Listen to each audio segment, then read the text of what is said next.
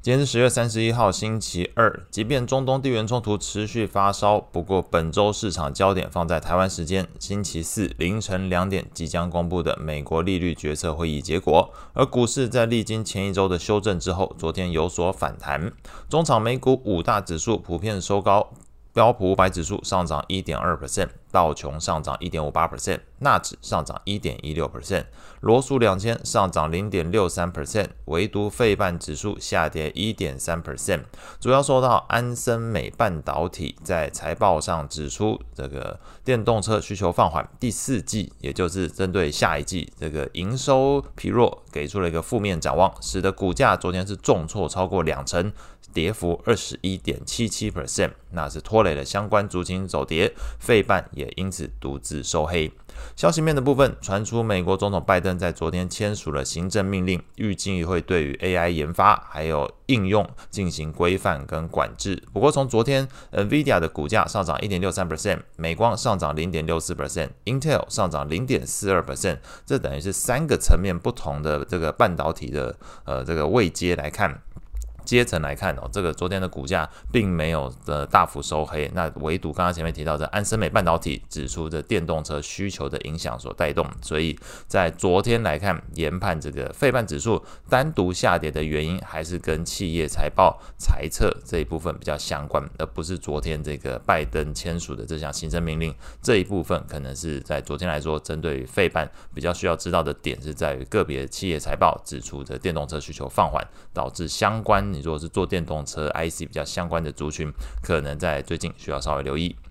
情绪面的部分，昨天的恐慌指数 VIX 下跌七点一五 percent，收在十九点七五。CNN 的恐贪指标读数上升，来到了三十一，指标的状态重新回到了恐惧的阶段，脱离了极度恐惧的一个状态。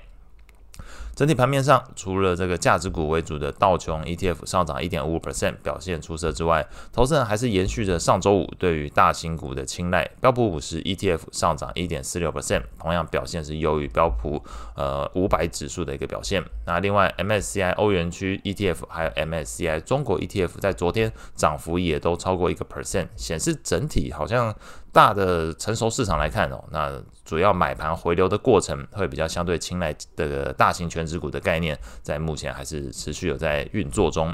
那类股的表现上来看，标普十一大类股昨天全数上涨，表现最好的三名是这个通讯服务上涨二点零六 percent。金融类股上涨一点七八 percent，必需消费上涨一点五六 percent，领涨股票包含脸书上涨两个 percent，Mastercard 上涨二点二九 percent，好事多上涨二点一八 percent。个股消息的部分，脸书预计在十一月开始在欧洲推出无广告的 Facebook，还有 Instagram 的月费活动，等于要跟大家收钱。网页版预计收费每个月九点九九欧元，手机版则是收费十二点九九欧元。所以在昨天来看，脸书股价大涨，那有可能受到这个消息的影响。美债利率的部分，十年期美债利率昨天上涨八点零八个基点，收在四点九 percent；两年期美债利率部分则是上升六点零二个基点，收在五点零六 percent。那在昨天来看，TLT 这个美国长天期公债 ETF 是下跌零点四五 percent，投资等级债 ETF LQD 下跌零点三 percent，高收益债 ETF HYG 则是上涨零点零三 percent，基本持平。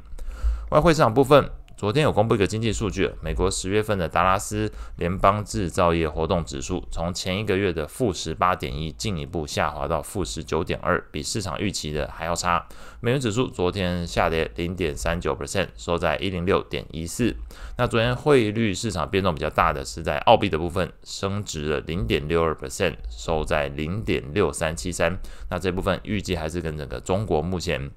呈现出来的气氛是比较相关的。这中国好，似乎大家对于这个澳币的前景观点也认为是比较正向。所以在昨天来看，中国股市上涨，那 MSCI 中国也是上涨。那昨天澳币也同样做一个上涨的情形。消息面的部分，有媒体指出，日本央行可能调整直利率曲线控制的一个措施，允许十年期日本公债利率可以超过一 percent 的水准。这个是消息面哦。那昨天消息出来之后，那是推动日币升值零点三二 percent，收在一四九点零七。那后续当然就是关注今天这个上午时间，日本央行就会举行利率决策会议，所以到时候再看是不是真的日本央行愿意让这个 YCC 去做一个调整。那以上是今天所有内容，祝大家有美好的一天。